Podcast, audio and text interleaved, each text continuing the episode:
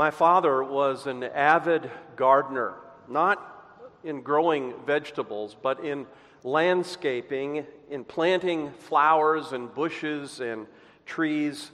And unfortunately, I did not inherit that gift or that interest. But one of his favorite things to do was to keep his one acre land lush with the beauty of different flowering plants and bushes. I can remember on Saturday mornings him getting up early in the morning and going to the nursery and bringing back bags of potting soil and mulch and fertilizer and plats of different plants and some bushes. And he would spend the rest of the day, mostly on his knees, planting and feeding and watering.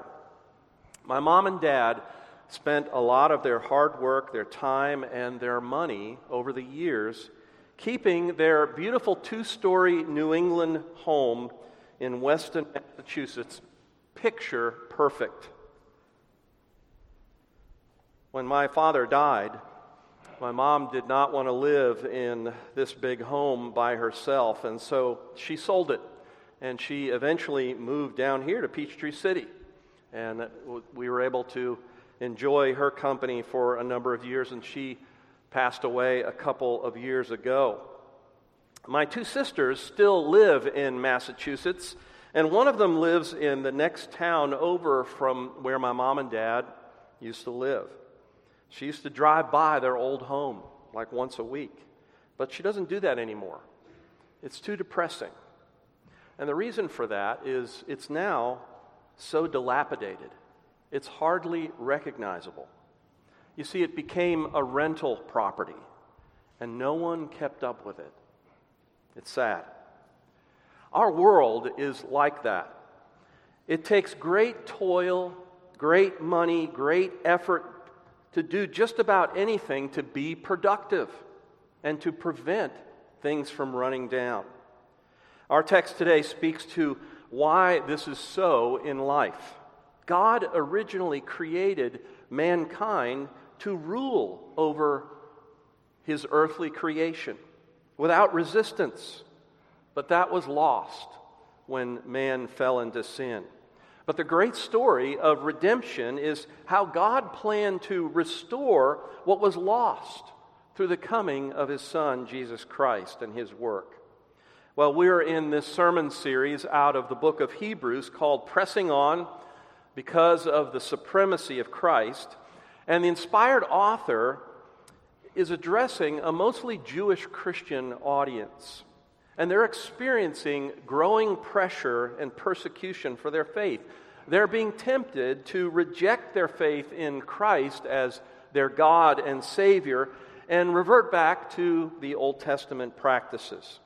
Well, the author spent the first chapter laying the groundwork for the rest of this book, showing us first that Jesus is the ultimate prophet he is the creator God who took on human flesh.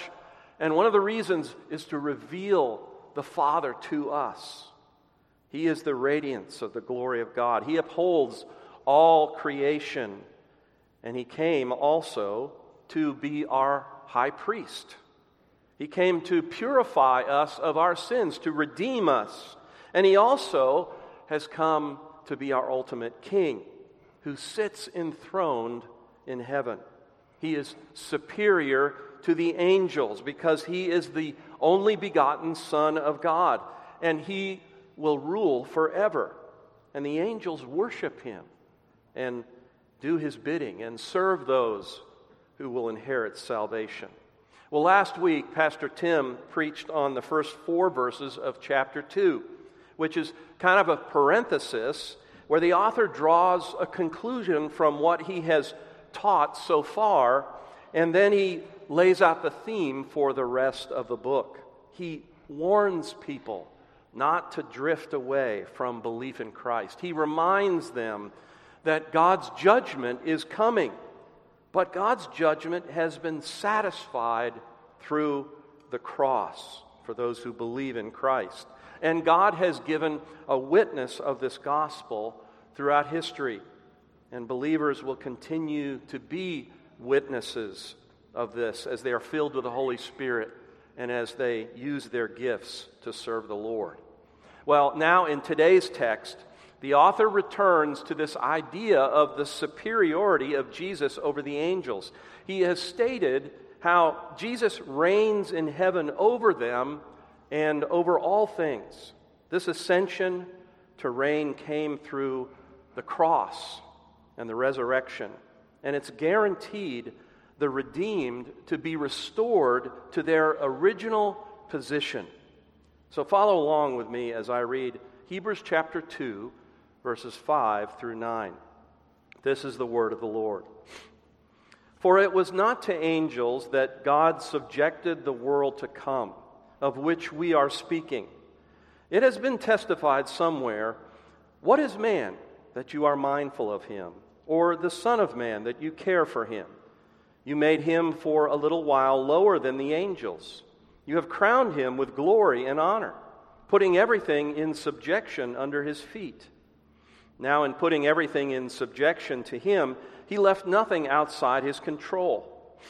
At present, we do not yet see everything in subjection to him, but we see him who for a little while was made lower than the angels, namely Jesus crowned with glory and honor because of the suffering of death, so that by the grace of God he might taste death for everyone. Thus far, the reading of God's Word. Well, the first point we're to see from our text is number one, dominion in the world to come is not to angels.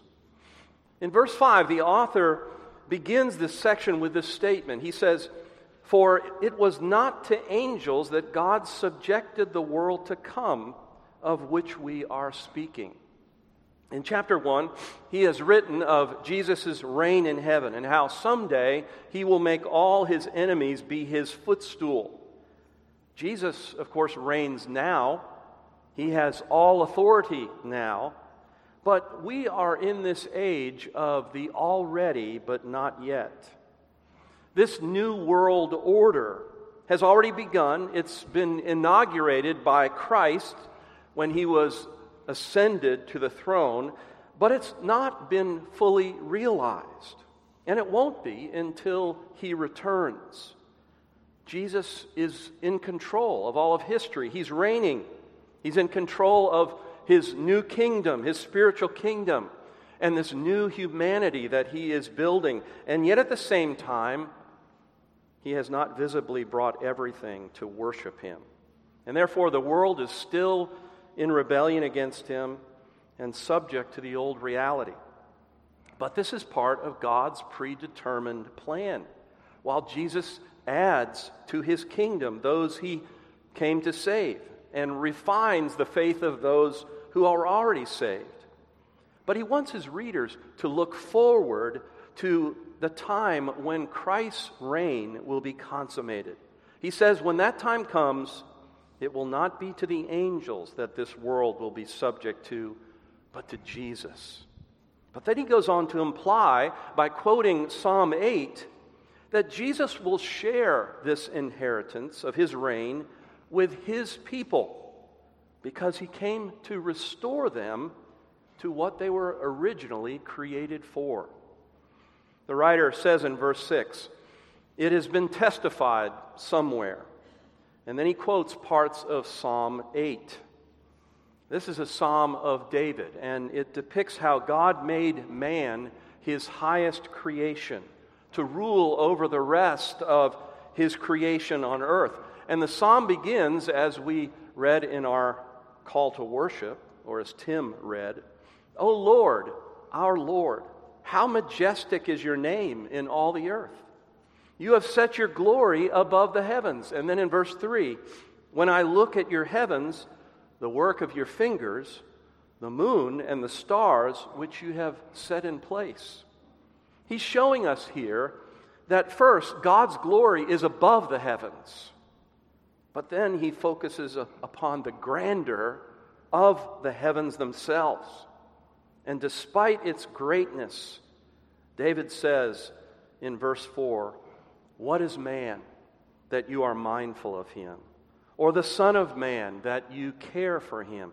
You see, man seems insignificant compared to the wonder, the vastness of the heavens, the planets, the moons, and the stars. And boy, have we ever been reminded of this recently with these high definition and high magnification photographs of the heavens that this new telescope, the James Webb Space Telescope, has taken of space. It's absolutely mind boggling how vast and how great the universe is. You know, just a few years ago, it was thought that there were at the most 200 billion galaxies in our universe. But because of the James Webb telescope, now they say it's 10 times that amount.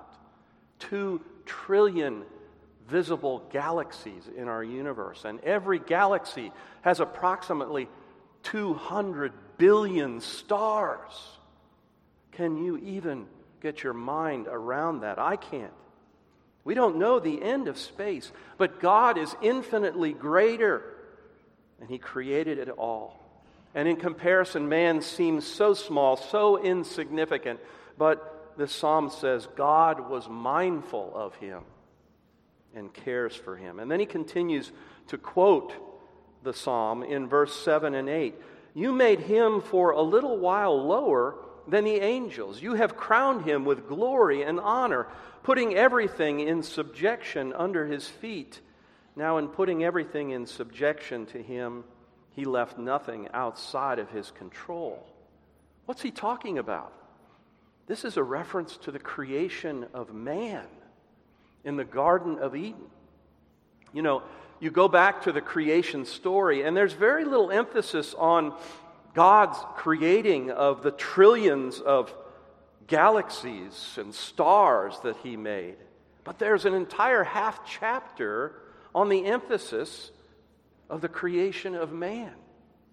Though man is so small in comparison to the huge universe that God has made, nevertheless, man, not the universe, is the crown of his creation. You, re- you may remember the famous astrophysicist Carl Sagan. One of his famous phrases was The cosmos is all there is, all there ever was, and all there will be. Implying that we are infinitesimally small. We're lost in this gigantic machine of the universe. We're just this tiny little cog in a wheel. But God's view of creation is radically different than Carl Sagan's. Genesis 1 26 says, Then God said, Let us make man in our image, after our likeness, and let them have dominion over the fish of the sea, and over the birds of the heavens, and over the livestock and over all the earth, and over every creeping thing that creeps on the earth. God made man in his image. He made him to reflect his glory, his character, and some of his attributes. And then he gave him dominion to rule over the earth and all other living things of the earth.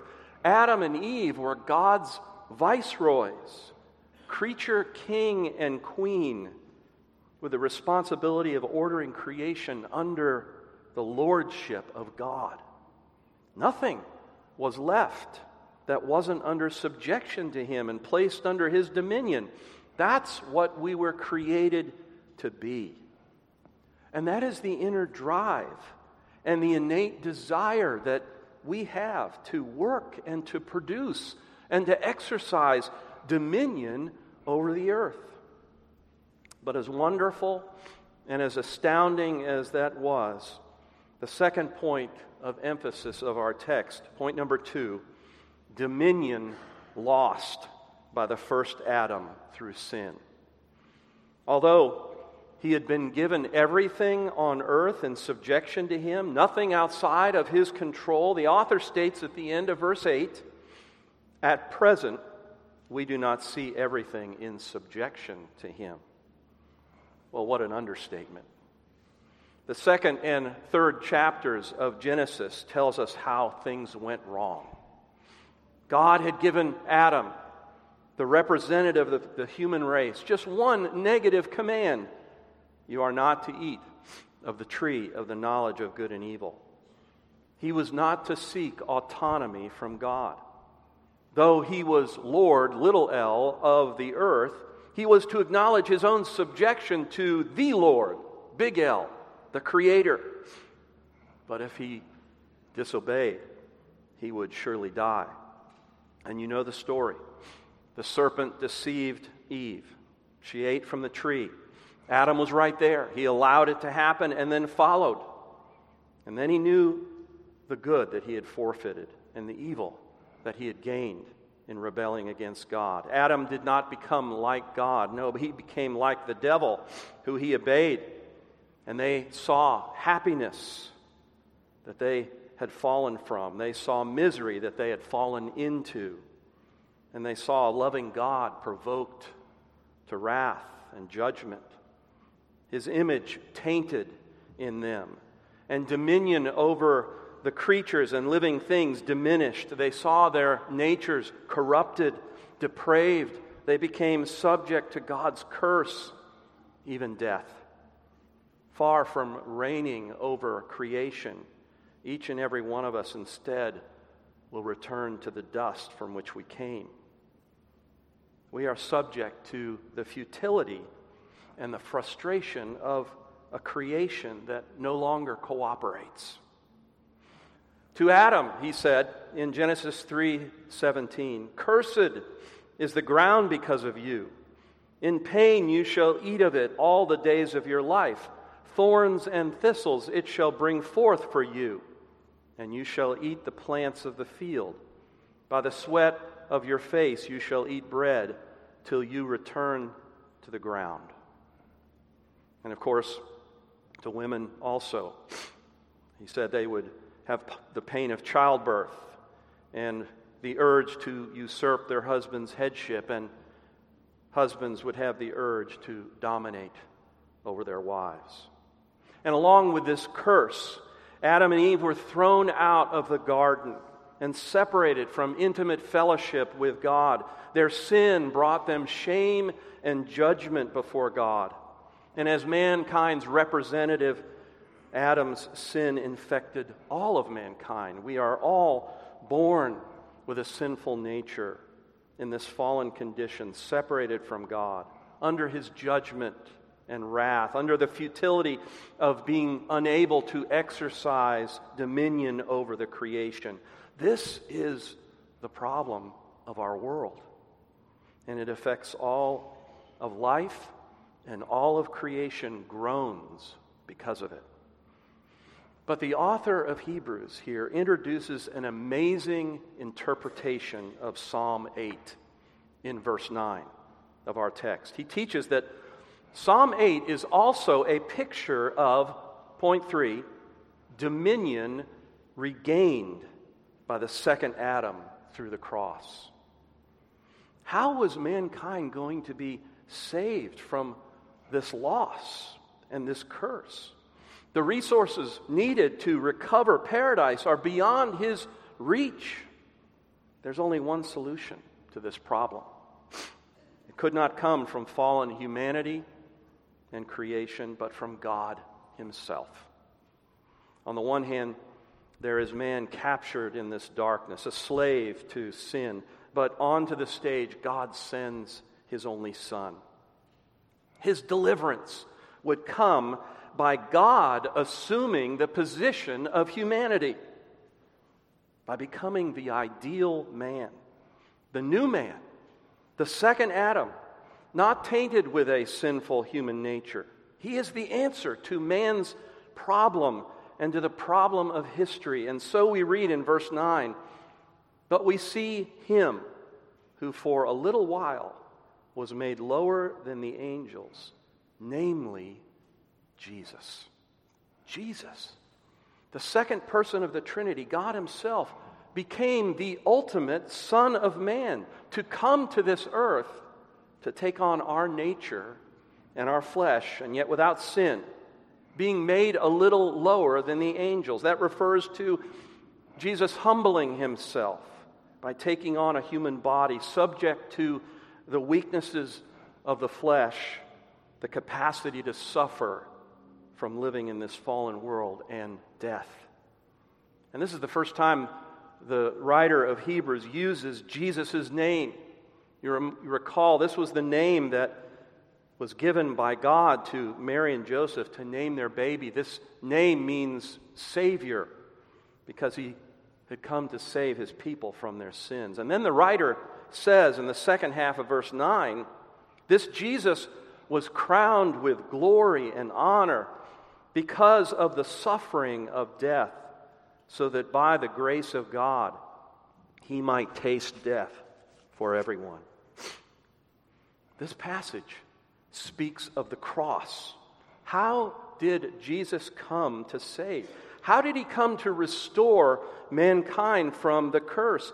He did it through receiving the curse for us. He tasted death for us. That phrase means that he partook of it fully for us. He came to become a man in order to fulfill God's righteous requirements in his commandments in our place for us, so that we could receive his righteous record.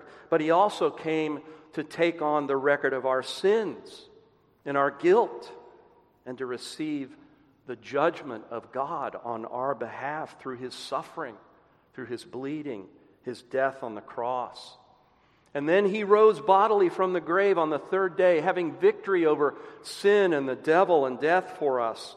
And his bodily resurrection also proved that he was indeed the anointed one and God's Son. And when he ascended back to heaven as the infinite God man with his dual nature, this work of salvation was an act of God's grace alone. And he tasted and experienced the curse of death and hell for us and for everyone that he came to save. And now, everything is in subjection to the infinite God man, Jesus Christ. And as we noted before, at present, it doesn't seem like everything is in subjection to him because we don't see it visibly. But he is sovereign. He is ruling over everything for our good and glory. And someday, when he returns, there will be the consummation of his kingdom rulership over everything. And all will be seen in subjection to him. Every knee shall bow, every tongue confess that Jesus is Lord. And so, we've seen again the superiority of Jesus over the angels, and that all things in the world to come will be subject to Jesus. And we've seen in Psalm 8 how God made man a little lower than the angels to have dominion on this earth, but this was ruined by the fall.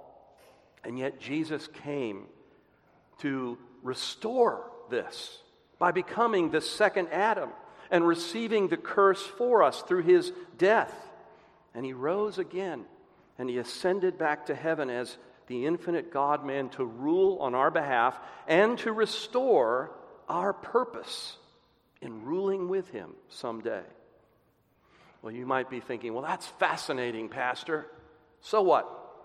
What difference does this make to the way that I ought to think and live in today's world? Well, let me give you three application points, three takeaways from these truths. First of all, we've understood that mankind was originally created to have fellowship with God uninterrupted and for glory and to rule as God intended on earth. And Jesus came to restore this for us.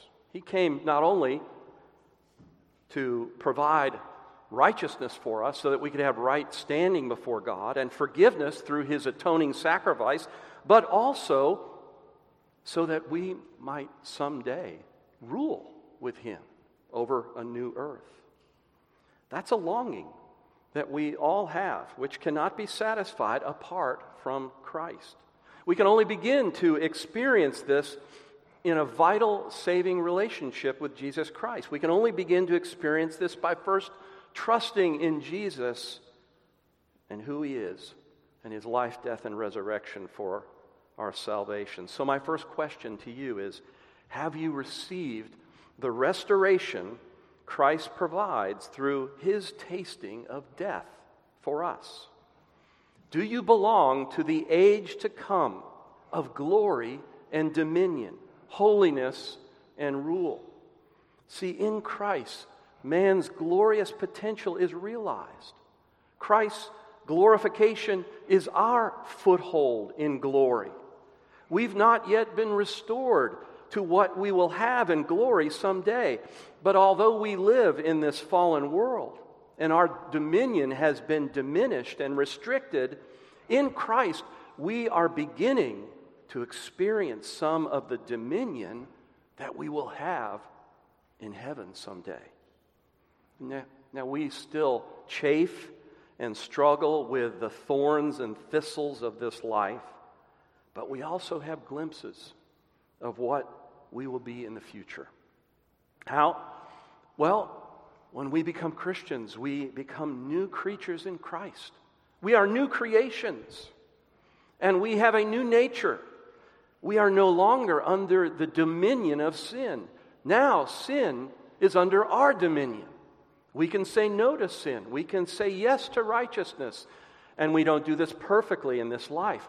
But we are now progressing as believers to become more and more like who we were created to be, like Christ. We can have some relative success in exercising dominion in our sphere of vocation and calling.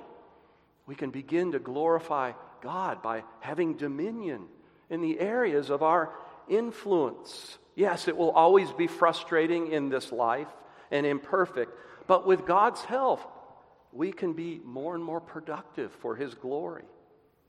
But this can only be if you have turned from your rebellion and sin and trusted in Christ and who He is and what He did for our salvation. Secondly, believer, when you experience futility and suffering in living in this fallen world, in the now and yet not do you exercise your faith and hope in the promise to come? You see, this ought to change the way we look at life. Jesus is our pioneer. He's gone through all of this in advance for us. We cannot ultimately be pessimistic about life if Christ is indeed ruling and he promises that we are going to rule with him again someday we should look forward to the future. This life is not where our fulfillment comes, but our expectation is that someday we're going to have an infinite amount of joy and fulfillment in reigning with Jesus in the future. We may feel that our experiences contradict this right now. They seem to be out of control, the world.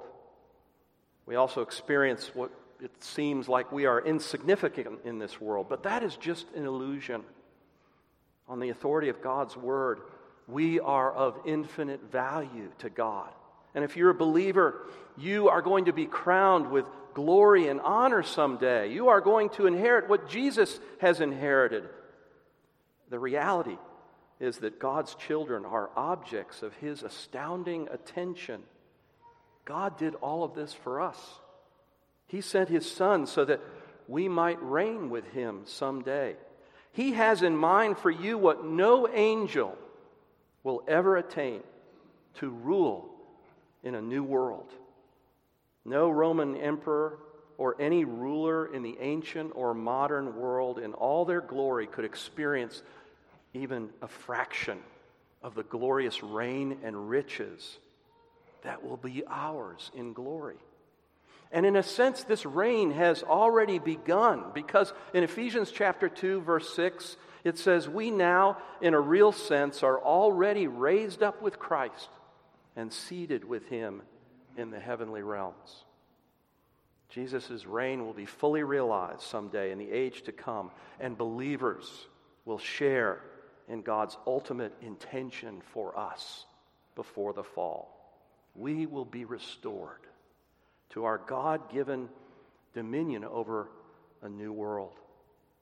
And that's because we are in intimate union with Christ. We are so close to Christ that we will share with his dominion and his reign. And you might say, How can this be? I don't see this right now. Well, at present, we do not. But as sure as Christ is reigning now in heaven, we will reign with him. Thirdly, my final application point is this passage informs believers as to how we ought to view our suffering. Jesus' rule as God and man came through his humility and his suffering and death. And we too will enter into our glory and rule through a similar path. You see, the way to Christ's glory was through the cross. And we trust in his work alone for our salvation. But we must also experience suffering before we enter into our glory with him. Not as a way to earn salvation, but as the way of preparation, the way of sanctification. God's way of our victory was through the humbling of his Son unto death. You see, there's a connection between Jesus' suffering and our suffering, Jesus' glory and our glory. There is a purpose for all of our suffering. We must suffer and we must die to self. And so we ought to pray that when we suffer, God will give us this perspective to endure it with faith and the hope that we are being prepared for that glorious day when we will share in Christ's glory and rule on a new earth. Let's pray. Oh Lord, we thank you for these